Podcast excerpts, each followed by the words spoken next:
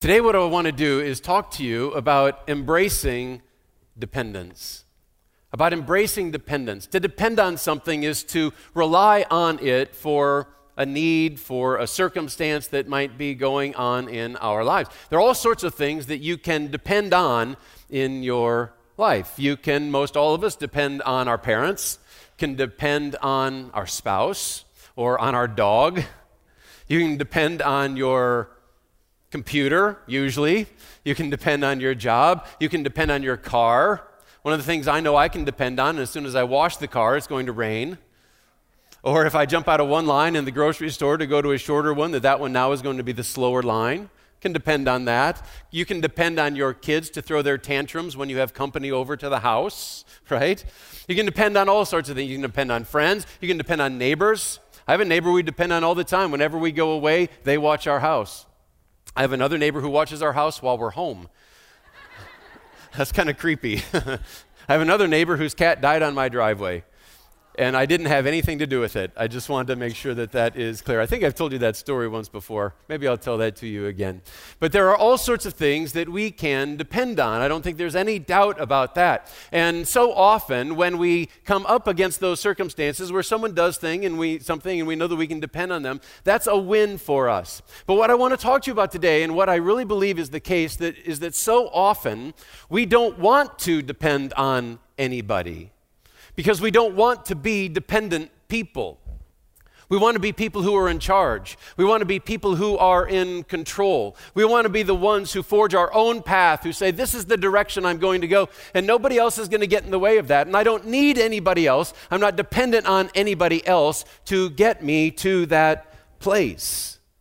And so we celebrate that in ourselves. In fact, those are oftentimes the times when we feel best about ourselves or when we've done something on our own or what we celebrate in our kids. We celebrate their own individualism. We celebrate their self sufficiency and we pat them on the back. And as we do so, we now have passed on to another generation this priority of self independence.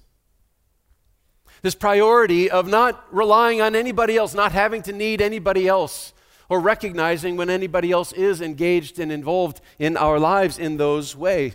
And you might say, well, all right, I, I, get that. There might be a little bit of pride that gets built up in that, or it might sound or seem a little bit individualistic to live our lives that way, but, but what's the big deal? I mean, come on. We've been doing this for a very long time. It is very much ingrained in the American culture. Does it really make all that big of a difference?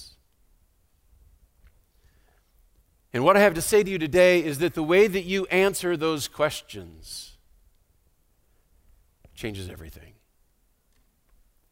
It changes the entire game in terms of who are we as a Christ follower, let alone what sort of gratitude might we be able to and choose to live with? How might we be able to express that? Well, this whole idea about embracing dependence makes all the difference in the world in this regard. Today we're going on, continuing on with this sermon series, The Gratitude Project. And it's no coincidence that we have chosen dependence to be a central feature or a central week that we're thinking about as we think about what it means to be grateful or what is necessary for us to get to that place. And I would argue to you that much of what stands in the way of us understanding and expressing gratitude is actually a misunderstanding of the issue of dependence. And we don't often talk about this. And I think it's very, very important if we would be able to get our lives oriented in the way that God ultimately would have us to be. See, I see, I, I, it seems to me that oftentimes we think of gratitude as being, or thanksgiving or thankfulness as being a standalone entity. I might be a thankful person, I might not be a thankful person. It's just kind of a character trait. But I submit to you that it is not a character trait at all. Gratitude is not a character trait. Gratitude is a response. Gratitude is a result, and it's got to have a source behind it. Think of it like this if you're grateful for your children, then your children are the source of that gratitude. If you're thankful for your house, your house is the source of that gratitude. If you're thankful for country music, you just have poor taste. But in so many of these areas, dependence is something that we need to understand that there is a source behind it. And dependence is actually an indispensable source when it comes to gratitude. Which brings us down to the, the, the ultimate key that I really want to point out to you today, that I want to make sure that none of us miss. The key truth is this it's there on your outline dependence ignites gratitude. If you want to tune out for the rest of the sermon, you can, but make sure you walk home with this in your mind. Dependence ignites gratitude. And there are some reasons why that is the case. And the first of those is because it acknowledges self limitations. Gratitude ignites depend, or dependence ignites gratitude because it acknowledges self limitations. As much as we want to tell ourselves and try to convince ourselves that we don't need anybody else, we do. That we are not limited by anything, we are. There are things that you can't do, there are things that you don't know. And when we come up against that realization, there are a couple of different ways that we can handle it. And I wonder which of these two you might find yourself more in. All right, listen to them and, and decide. One reaction is to act as though the limitations don't exist. We pretend that they're not there so that when a situation comes up where that limitation would be in play, we kind of fake it and pretend that we have the resource to get us past that. And sometimes we can fool other people with that because but not always. But what we have to do is we have to put up a front that that limitation doesn't exist. And what happens when you do that is that it actually traps you into the limitation because you cannot acknowledge to anybody that you have that limitation. So you have to pretend that it's not there. And in pretending that it's not there, you can't open yourself up to take the steps that are necessary to get past it because then you would end up having to admit that you never had it in the first place. And so this just perpetually continues on and continues on and continues on. And some some of you today are still pretending that you have something of, of victory over a limitation that you never have gained. But you know you're locked in it because you can't rewind because there'd be too much egg on your face to admit to people now, finally, after you've pretended all this time, that it's really there. So time itself works against you, which urges you to now is the time.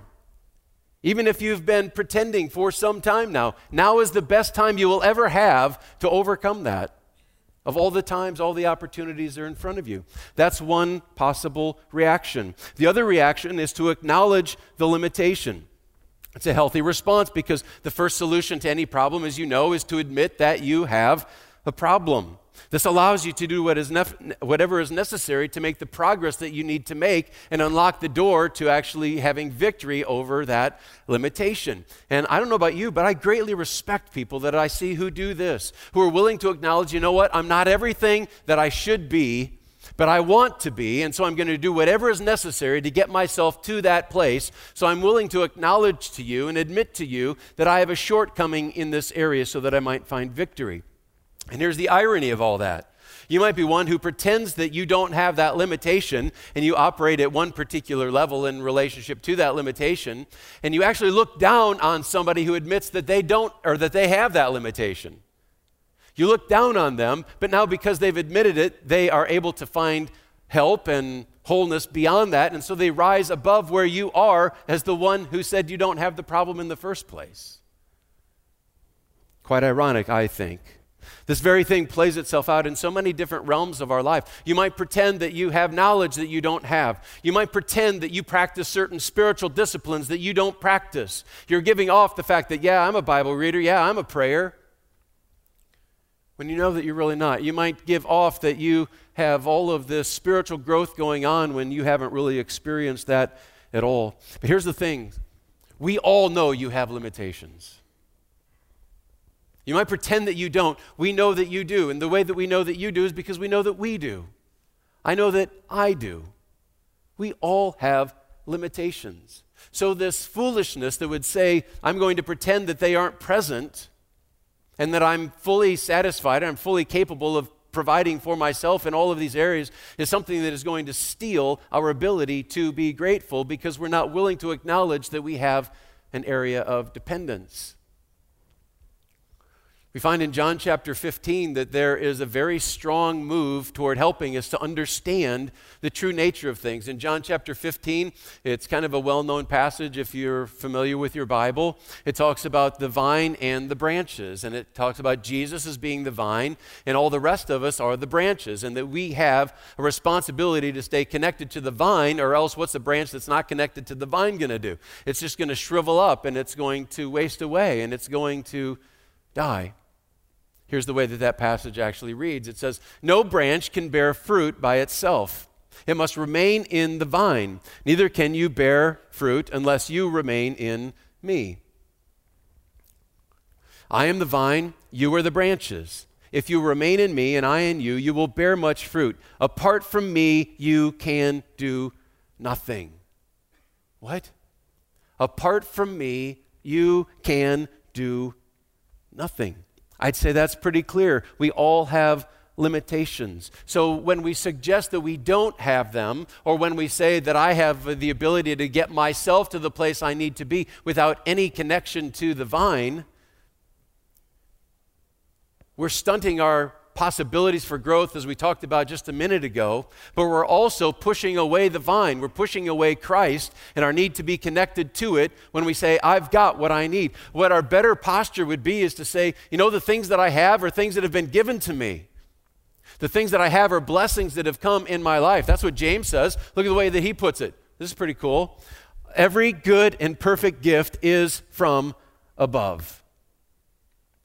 Every good and perfect gift is from above. Is that hard to understand? Is that hard to live that way? With that acknowledgement? Yes, it is. You might say, well, okay, I understand that, that the big gifts, the most important gifts, are from above. Salvation comes only from above, and I'll acknowledge that. I can't save myself. But then, when it comes down to the nitty gritty of how I'm going to live, we start to take control back. We start to take ownership back. We start to say, No, I'm the one who earned this for me. And the more that we say, I'm the one that earned this for me, the more that we strip away the idea that we're dependent. And the more that we strip away the idea that we're dependent, is the more that we strip away our ability to give thanks and to be grateful for the things that we have. Because I don't have to be grateful for the things that I have because I got them for myself. No, you didn't. Every good and perfect gift is from above. But I'm the one who went to work. Yes, but God is the one who gave you breath. God is the one who gave you ability. God is the one who put you in a place where you have the opportunity to earn and gain the things that you have done. He's the one who gave you the talents that you have. Every good and perfect gift is from above. David celebrates that as well, gives an exclamation point on that as he talks about the gifts that were being given toward the work of the temple, toward the building of the temple. And here's the way that he puts it But who am I and who are my people that we should be able to give as generously as this? Everything comes from you. Everything comes from you. He's talking about their resources now, their finances and we have given you only what comes from your hand. James and David both make it very clear that every gift is from God. And David additionally goes on to say, There's no loss, there's no lack of fulfillment if I start to acknowledge that the things that I have come from God. He says, In fact, that's even better still because it shows that I'm in partnership together with the one true God. It doesn't get any better than that. Dependence doesn't diminish us. It actually increases the blessing and the benefit of who we are and acknowledges who it is that we belong to. It's a feather in your cap to belong to Christ. Not something that steals away your, your pride. Because, well, if I say that he did it, then I can't say that I did it. All right? Dependence ignites gratitude because it acknowledges self limitation that we have. And that's somewhere where we need to begin if we're ever going to be grateful, thankful people. It goes on. It also promotes self expression.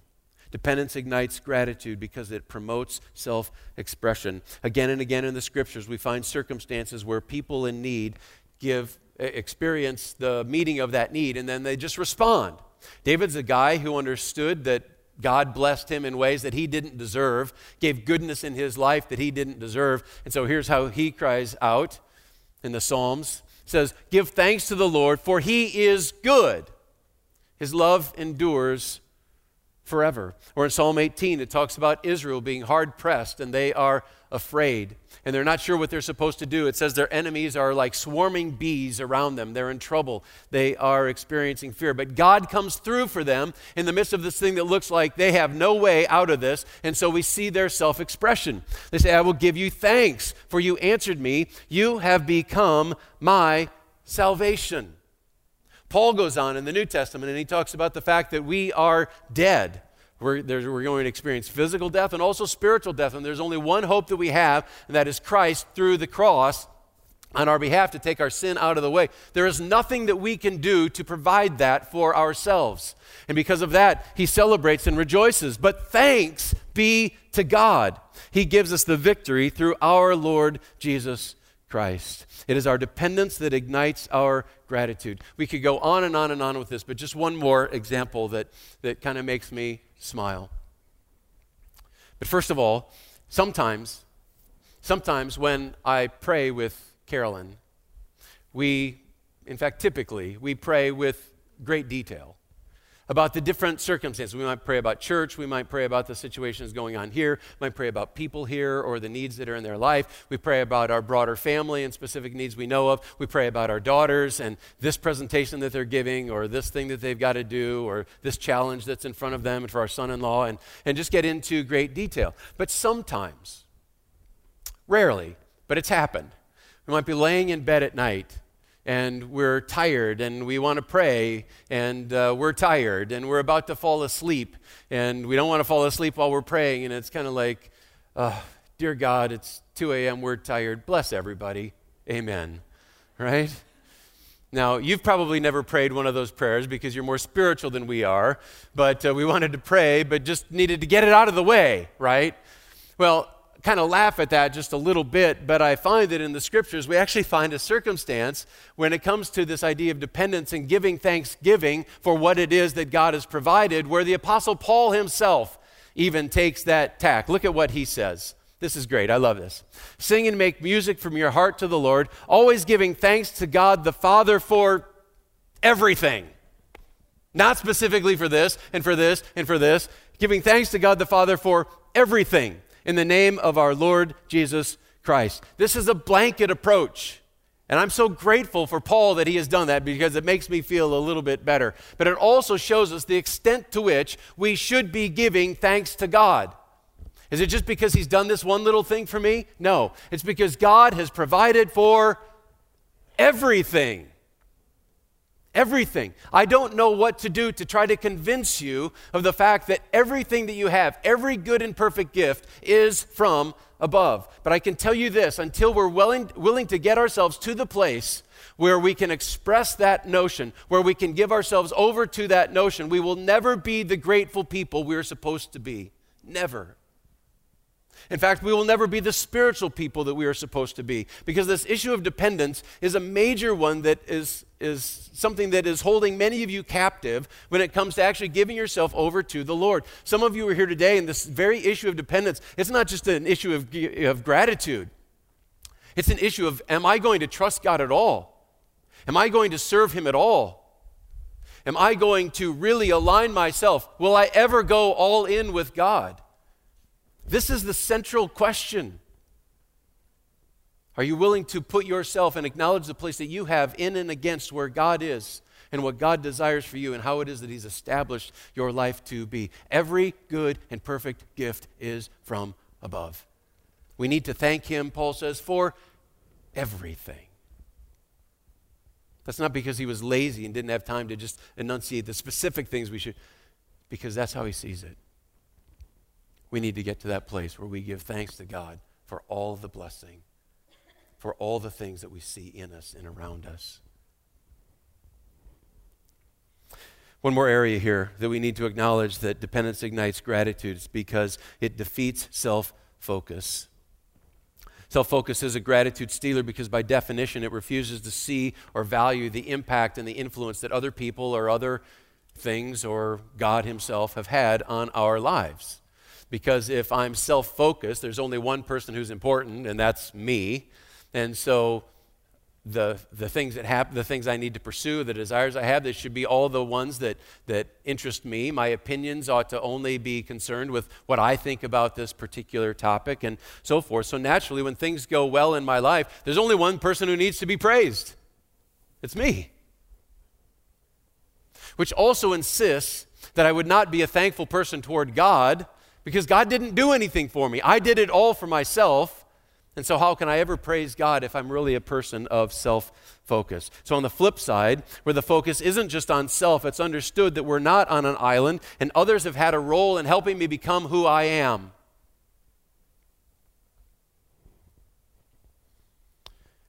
There's a little story that is told in Luke 17 about Jesus traveling toward Jerusalem one day. I just want to read this to you quickly.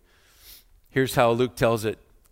As he was going along into a village, ten men who had leprosy met him.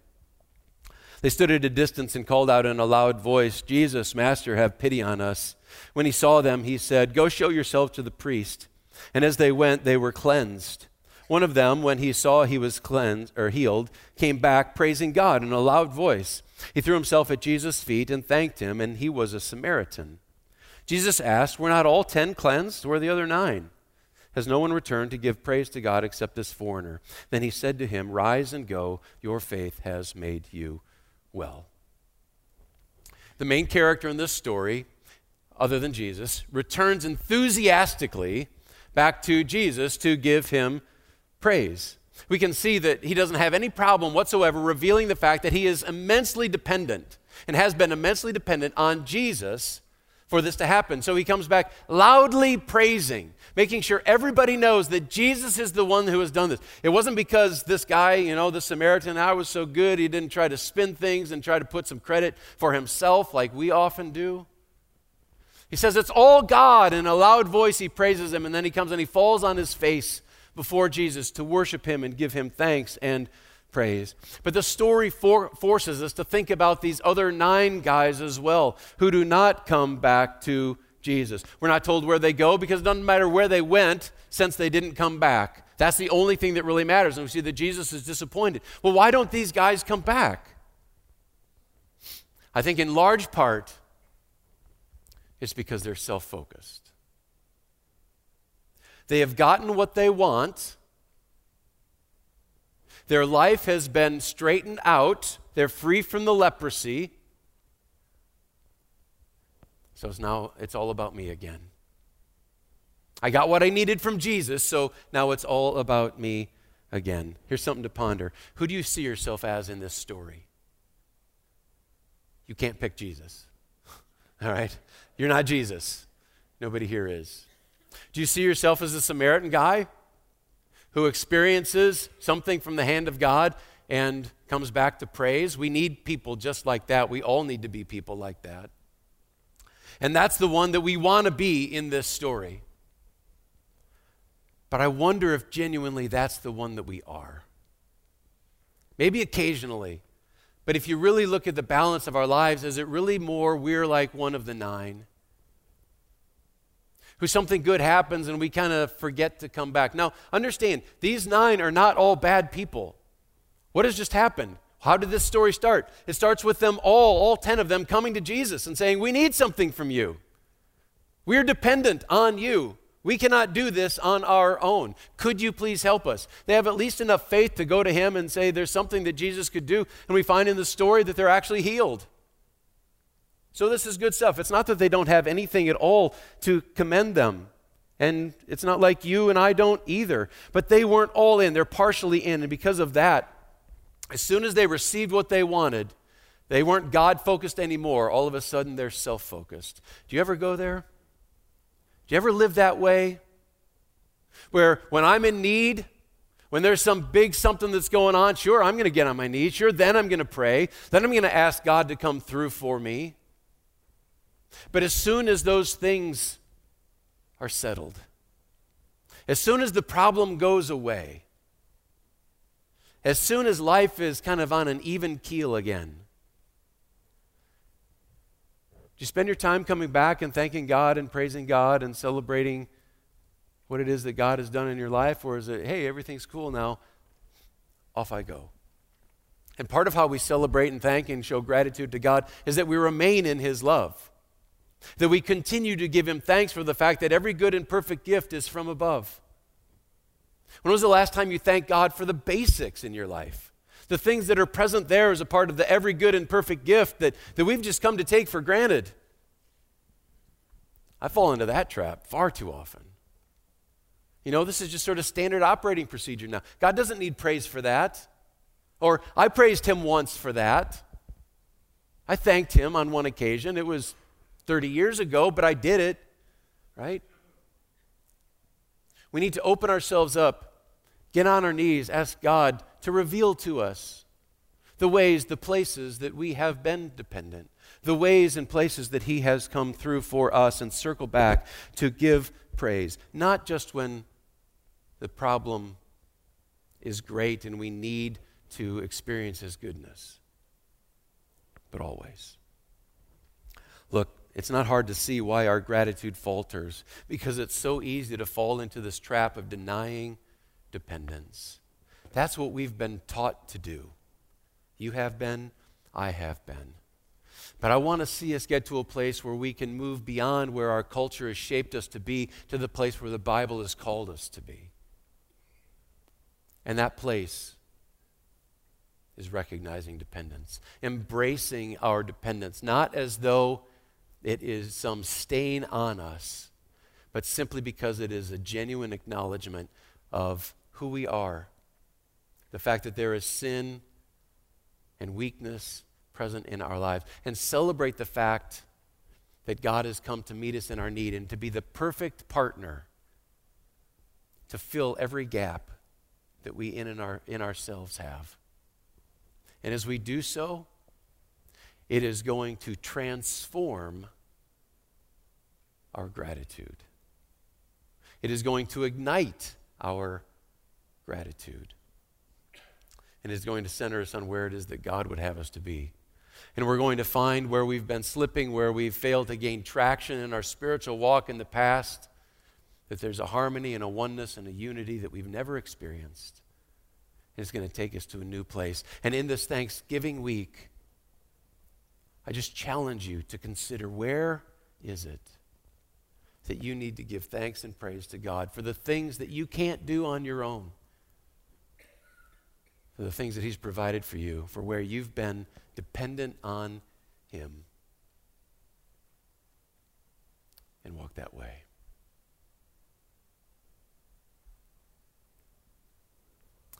told you last week that we called this the Gratitude Project because there are projects that we want for you to do as we make our way along through this series.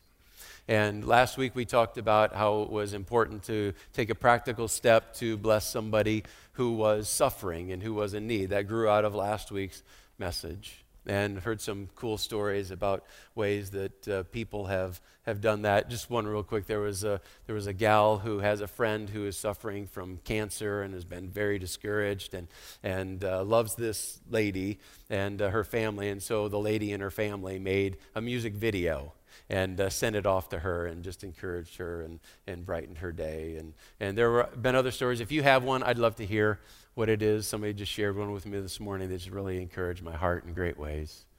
I'd love to hear yours also, or you can post it on our site somewhere or send me an email or uh, whatever.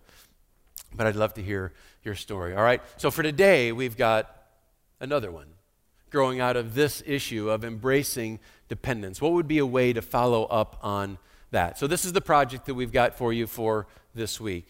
Write a note of gratitude to three people who have been instrumental in your life. Okay? To acknowledge that there are people that we have depended on to get us to the place where we are, that we would simply acknowledge that and thank them for the role that they've played in your life. There's a good chance that you never have before. Thank these people. It might be a parent, it might be a boss, it might be a teacher, it might be a mentor, whomever. But that you'd find three people and that you would jot them a note, send them a letter, something. Bonus would be do this in person, face to face. just thanking them for the role that they have played in your life that has helped to shape you and bring you to the place where you are. I think as we do this, we're going to just bring into our minds and into our hearts the fact that we are dependent. Here's another bonus. Just thought of this one. That one of those, or maybe a fourth one, a fourth one, would be a letter or some something that you communicate toward God Himself. That should have been number one. That we maybe write, maybe write out a letter to God that acknowledges where it is you've been dependent, where it is that He has revealed to you that you need to lean more into Him and thank Him for what it is that He's done. Make sure that you get these other three as well, if you're willing to do so, and I pray that you are, because I think that it'll take us forward in understanding our dependence and allowing that dependence to ignite gratitude. Let's pray. Heavenly Father,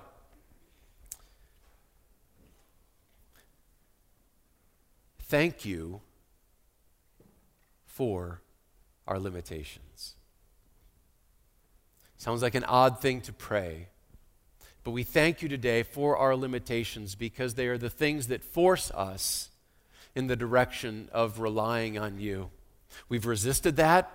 We've gone our own way. We've suggested we don't have limitations, and it's kept us trapped and stuck in a place that isn't where it ought to be, not as close to you as we ought to be. So today, we want to understand those limitations and acknowledge those so that we might recognize the dependence that we have on you. Lord, I pray that you would humble us to the place where we are able to recognize those things so that we're willing to acknowledge how it is that you have filled that gap, how you have met us in our need.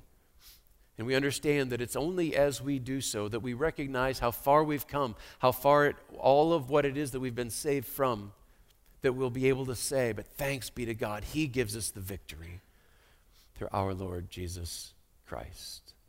Lord, forgive us for the times we've been like the nine men who experienced goodness from your hand and just took it and enjoyed it, but ignored you. We don't want to be those people. We want to be people who live in gratitude. And today we thank you for all that you've done, that you've given us every good and perfect gift. We pray that we would live in a way that acknowledges that and gives you glory for it. In Jesus' name, amen.